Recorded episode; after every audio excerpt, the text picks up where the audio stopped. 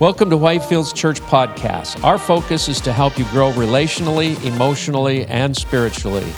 I hope you enjoy the message.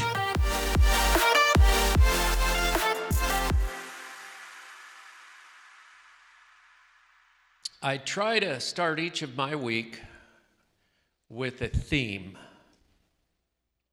something I've read, something I've heard, something that's spoken to me. And I, I, try to keep that as the theme for my week. And so this week I have two themes that seem to have come to me.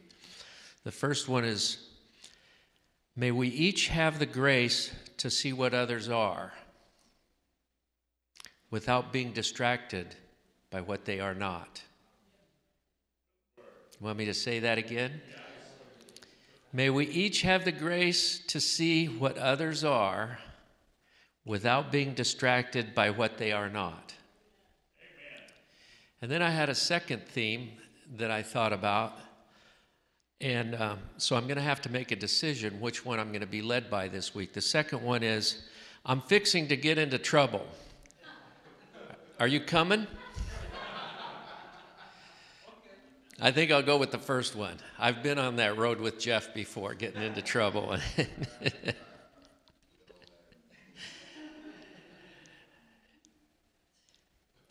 The title of my message today is One Word from Jesus Changes Everything. Amen. Or When Jesus Speaks. Larissa had asked me last night, What's the title of your, your message? And uh, I sent her the first one, and I thought, Well, maybe that's a little long, so I'll give her a second one. To, which one did she choose? Ah, when Jesus speaks. She went with the shorter version. But when, when Jesus says something, one word from him can change everything. Everything. The words of Jesus have shaped the course of the world's history. More than any other human being. In fact, the words that Jesus spoke have been written about, talked about, translated into more languages than any other person, any other words in history. So I want to take a little bit of time and think about and take a few moments to look at some of the words that Jesus spoke. Let's turn. Uh, let's begin by turning to John chapter seven.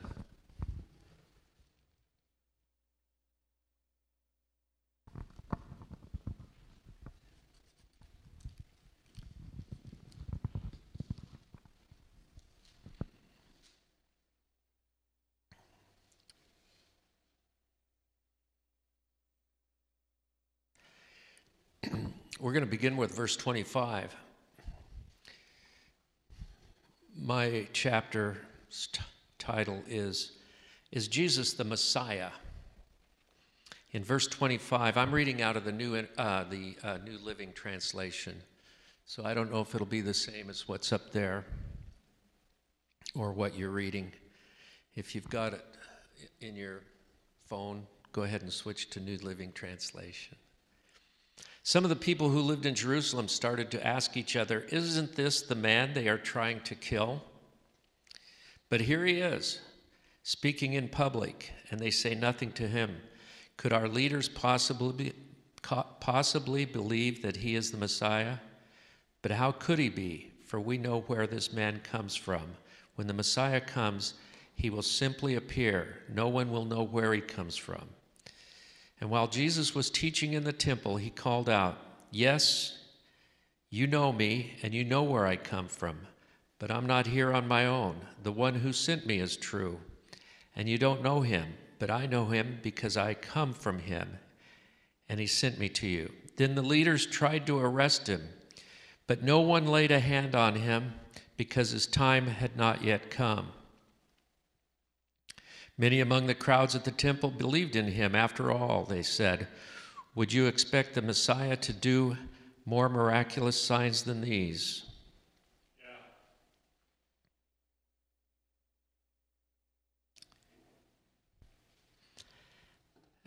As we take a look at that,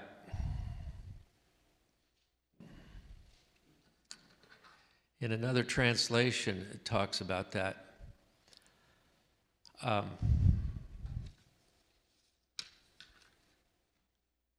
down in verse 46, let's skip down to there and, and we'll finish with that.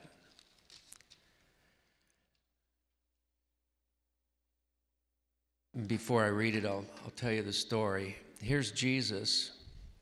He's making quite a, a stir in all of Israel, in all of Jerusalem.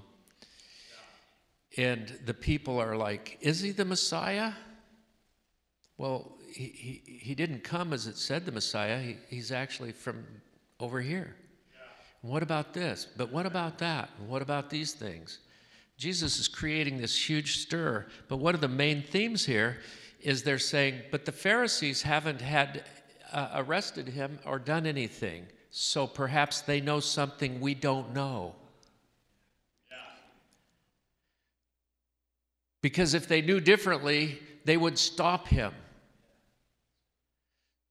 The Pharisees heard this murmuring and this, um, this thought of the people, the, the, the overall feeling of the people like, well, they're not stopping him. Maybe he is the Messiah. Yeah. And they, so they sent out men to arrest Jesus. And my point is this when they came back without Jesus and they said, Well, where is he? Why didn't you arrest him? They made this statement. He said, Why didn't you bring him in? In verse 46, we have never heard anyone speak like this. The guards responded. They couldn't arrest him. They was like, We don't know. He just spoke something and we came home without him. We don't know. He just spoke something and we, we were changed. Seriously. They were like, we, we couldn't arrest him and we don't know why. Yeah. See, a, a word from Jesus can change everything.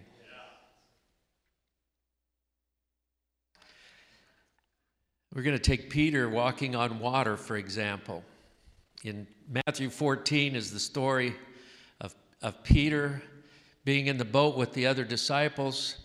They're in peril, there's a storm, they're not sure, and out walks Jesus on the water. And first of all, they think it's a ghost. Perfect season for talking about ghosts, right?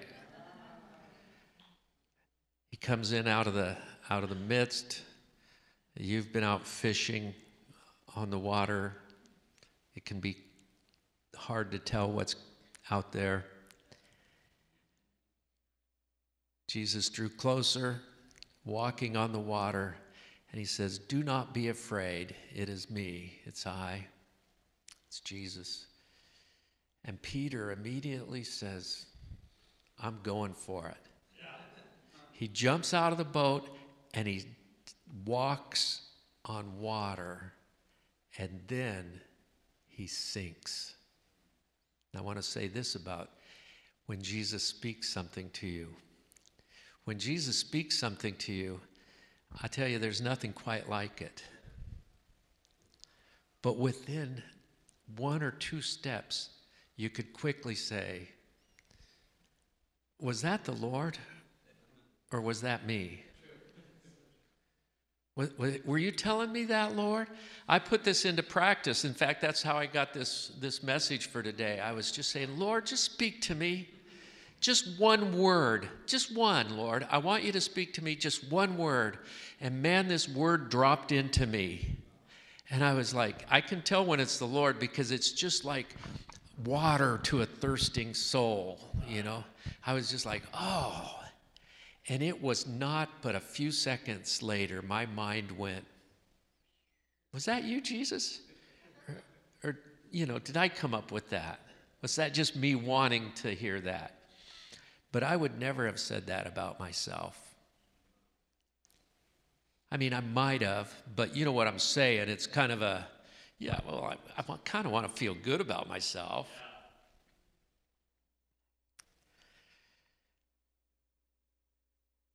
It was amazing to me how quickly I was challenged with the natural man, mind to interfere with what Jesus had just spoken to me. We spoke about Gideon uh, a couple weeks ago. The first thing that God said when he's speaking to Gideon, it says the angel spoke to him. Thou mighty man of valor, God always goes right to the heart. He always goes right to the inner man. He always goes right to the thing of value. He does not mess around. I think I would like to encourage every one of you to take some time this week and say, Jesus, speak to me. Yeah. Whether it's one word, paragraph, whatever it might be, but, but speak to me this week. I, I want to hear you. I want to hear what you have to say about me. I want you to speak to me. He'll do it, and you'll doubt it. I guarantee the second he does it, you'll be like, I'm jumping out of this boat. I'm ready to go. And within two steps, you're starting to find water coming up. Because that's the way of the natural man. That's the way of the mind trying to figure out the supernatural, the natural being confronted by the supernatural. You see, we are actually called not to be natural people, we're actually called to be supernatural people because Jesus was supernatural. Uh, one of the things you shared this morning was in, in your line of work, you use different terminology. And you said, you know, I use the word meditation because that's a terminology that a lot of the clients understand. It's prayer. We have a good friend. He's passed away now, but he was a, uh, a Sioux Indian and he traveled the globe.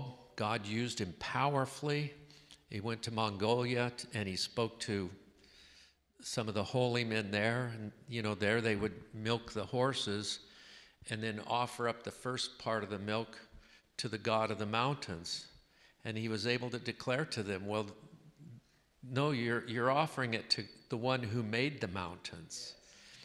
But in his, among his own people, among the Sioux Indians, and, and the reason God led him in this direction was because uh, the Native American people, uh, in all of our attempts of evangelism, only 2% have, had ever responded, you know, have ever really a very low amount. I don't know, it could have changed by now. But he felt led to begin to go in that direction. And I mean, he made the perfect, uh, the look of the Sioux Indian chief. I mean, he had it down. He looked great. And he was just a great guy. But he was going as a pastor or an evangelist or a Christian, and they begin to call him shaman. Well, for me, I'm like, He went ahead and took the name, he took the title. I'll be your shaman, I'll be your holy man, and I'll show you to the way that Christ. You see, you use everything in every circumstances to bring glory to God, correct? a few other things that Jesus did in Matthew chapter 8 verses 5 through 13. The centurion comes to Jesus saying, I, I need you to, to come to my home, or I need you to heal. My servant needs healing. Yeah. And uh,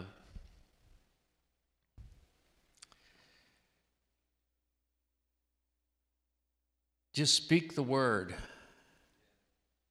and I know he'll be healed. Jesus discussed that. He said, It's tremendous faith. The centurion says, Well, I'm a man under authority. I know how it works. If you speak the word, it gets done. When Jesus speaks the word, it gets done. When you ask Jesus, Speak to me, Lord, speak a word to me, and he speaks it to you, you can count on this. It is going to come to pass. It is going to be a reality in your life at that point.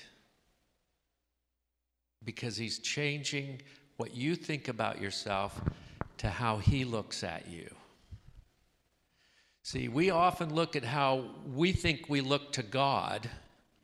This is how God sees me. Instead of over here, God sees us already as this, and this is who we are.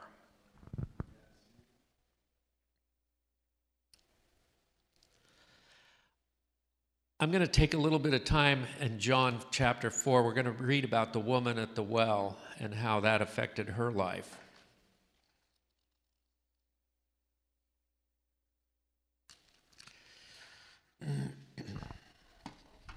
Jesus and the Samaritan woman.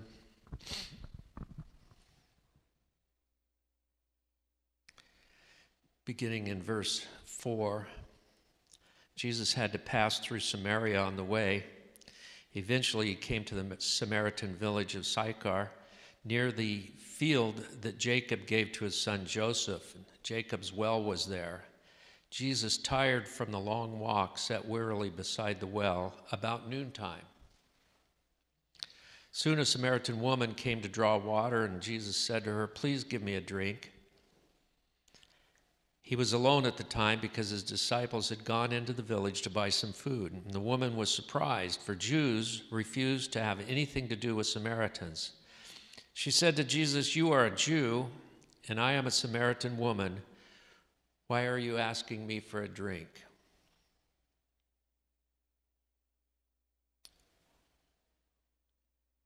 Jesus replied, If you only knew the gift of God, if you only knew the gift God has for you and who you are speaking to, you would ask me, and I would give you living water. But, sir, you don't have a rope or a bucket, she said, and this well is very deep. Where would you get this living water? And besides, do you think you're greater than our ancestor Jacob, who gave us this well? How can you offer better water than he and his sons and his animals enjoyed? And Jesus replied, Anyone who drinks this water will soon become thirsty again, but those who drink the water I give will never be thirsty again. It becomes a fresh, bubbling spring within them, giving them eternal life. Now all of a sudden, he's got her interest. He hit something, he hit a note. Eternal life. We all wonder about what, what's to come.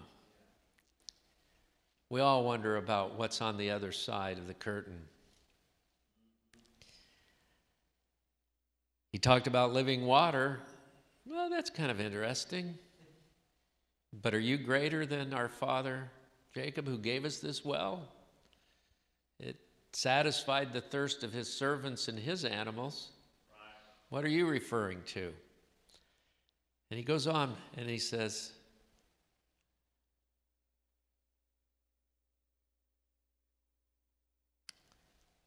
What I'm talking about is a bubbling spring within them, giving them eternal life. Probably one of the greatest things Jesus ever said in all that he said was, I am the way, the truth, and the life. Yeah. And then he said,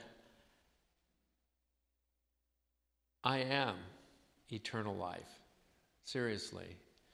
He said, I will rise again and take my place. Amen. Eternal life is something that is on, I don't care how far deeply you bury it.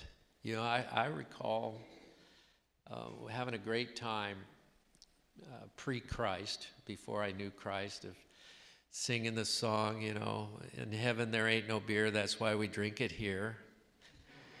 You know, and we're uh, somebody'd comment about going to hell. Well, yeah, that, but that's where all my friends are at. And, you know, we, we make jokes about it, but when it comes down to it, um, we're concerned about eternal life. Jesus said, I am the way and the truth and the life. He that comes to me will have eternal life. So, this eternal life caught her up. All of a sudden, her attention really came to the forefront. Now he has her. Then I'll never be thirsty again, and I won't have to come here to get water. Go and get your husband, Jesus told her. I don't have a husband. The woman replied. Jesus said, You're right. You don't have a husband, for you have, five, had, have had five husbands, and you aren't even married to the man you're living with now. You certainly spoke the truth. Sir, the woman said, You must be a prophet. So tell me, why is it that you Jews insist that Jerusalem is the only place of worship while we Samaritans claim it is here? Where, where our ancestors worshiped. Jesus replied, Believe me, dear woman, the time is coming when it will no longer matter whether you worship the Father on this mountain or in Jerusalem. You Samaritans know very little about the one you worship, while we Jews know all about him, for salvation comes through the Jews. But the time is coming indeed, and it, it's here now when true worshipers will worship the Father in spirit Amen. and in truth. The Father is looking for those who will worship him that way, for God is spirit. So those who worship him must worship in spirit and in truth. And the woman said, I know the Messiah is coming, the one who is called Christ. And when he comes, he will explain everything to us. Then Jesus told her, I am the Messiah. Well, the end of the story is this the woman came to draw water. She came in the heat of the day, noontime, it said. That's not normally when you'd go to the well. It's not a normal time that you'd want to do your activities. You're usually trying to stay as cool as possible in that area.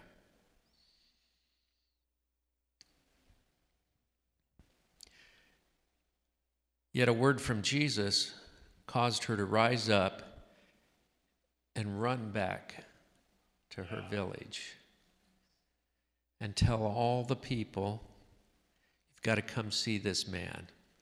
He's told me everything about me. And that's another thing she didn't really like to talk about because everybody else already did. Yeah. Everybody else probably already talked about her. You know, that's why she was there alone.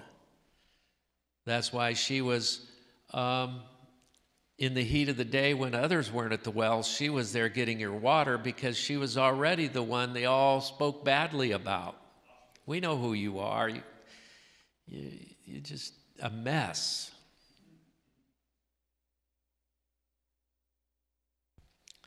One word from Jesus. The mess was erased in her mind. The heat of the day was erased in her mind, and she was ready to go.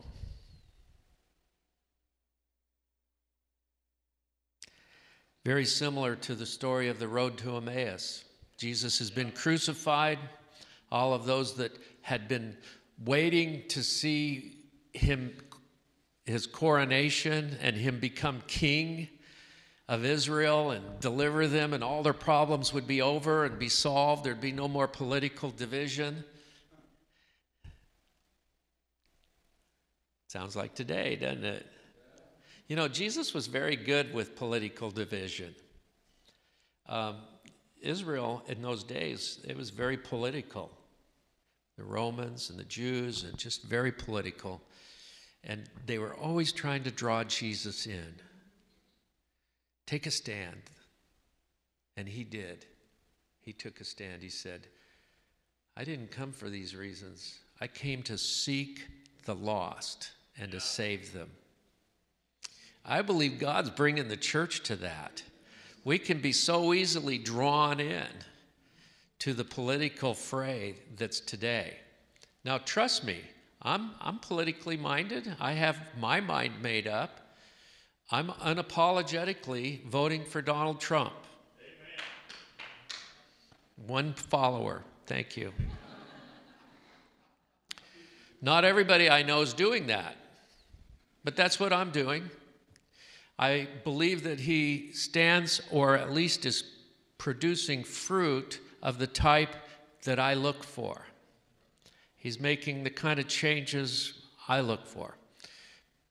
That being said, my true calling is to come and seek and save the lost for Jesus Christ.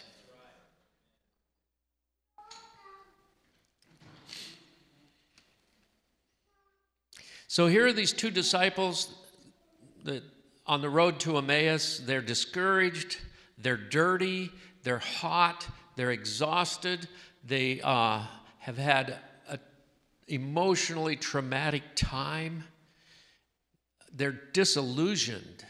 Everything that they thought the way it was supposed to be is dashed. And they're walking back on this long road. And Jesus joins them. He says, What's up, guys? I think when he greeted him, he goes, Hey, oh. He seemed a little too cheerful for them. And they go, What? Are you the only one in Jerusalem and all of Israel that does not know what happened? The one we put all our faith in, the one we put all our trust in, they just killed him. Jesus walks along with them for a while and begins to speak to them. Here's the part I want to really focus on. After they had their eyes opened and they go, Didn't our hearts burn within us when he was talking? But even in that long tre- uh, trudge, drudgery trip, a word from Jesus caused him to go, Let's go back and tell everybody. And they ran back. See, a word from Jesus can change your day. A word from Jesus can take the, the moment that you're feeling the most down or condemned or lost or what is what's going on here we could look at the condition of, of, of america today and where we're at and we could get easily lost in that and go oh man what's going to happen in fact, I saw a thing on the way here at the Frontiersman, the gun raffle. They're having a raffle for guns. Well, you know, if the other party gets in, they're going to take all our guns. What will we raffle? Yeah. that was my first thought. we won't be able to raffle anything in Alaska.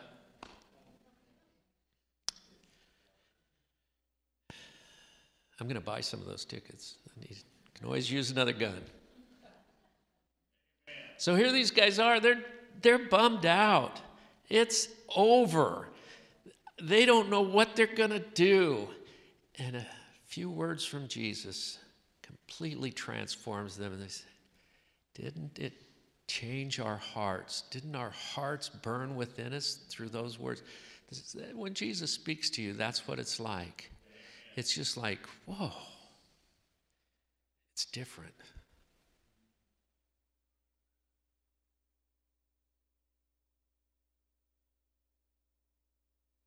I'm going to close with this. Again, in the book of John, over in chapter 18.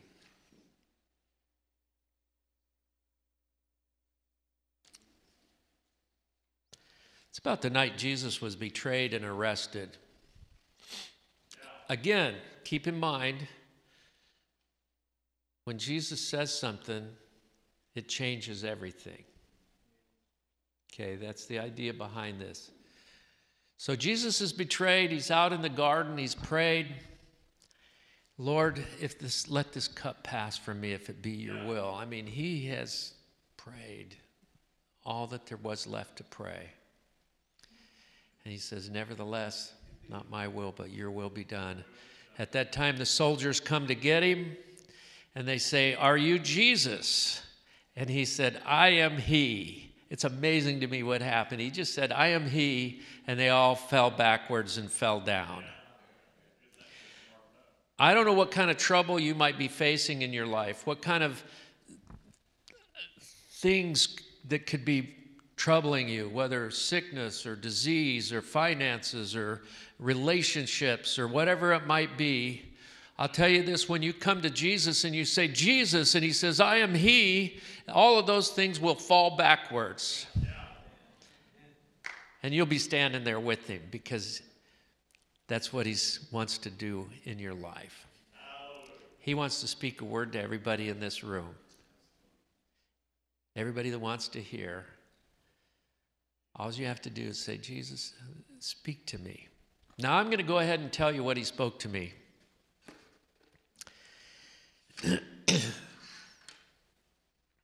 we were uh, out of town yesterday, and everybody was gone. My wife was out shopping, got a beautiful sweater, I heard. Haven't seen it yet.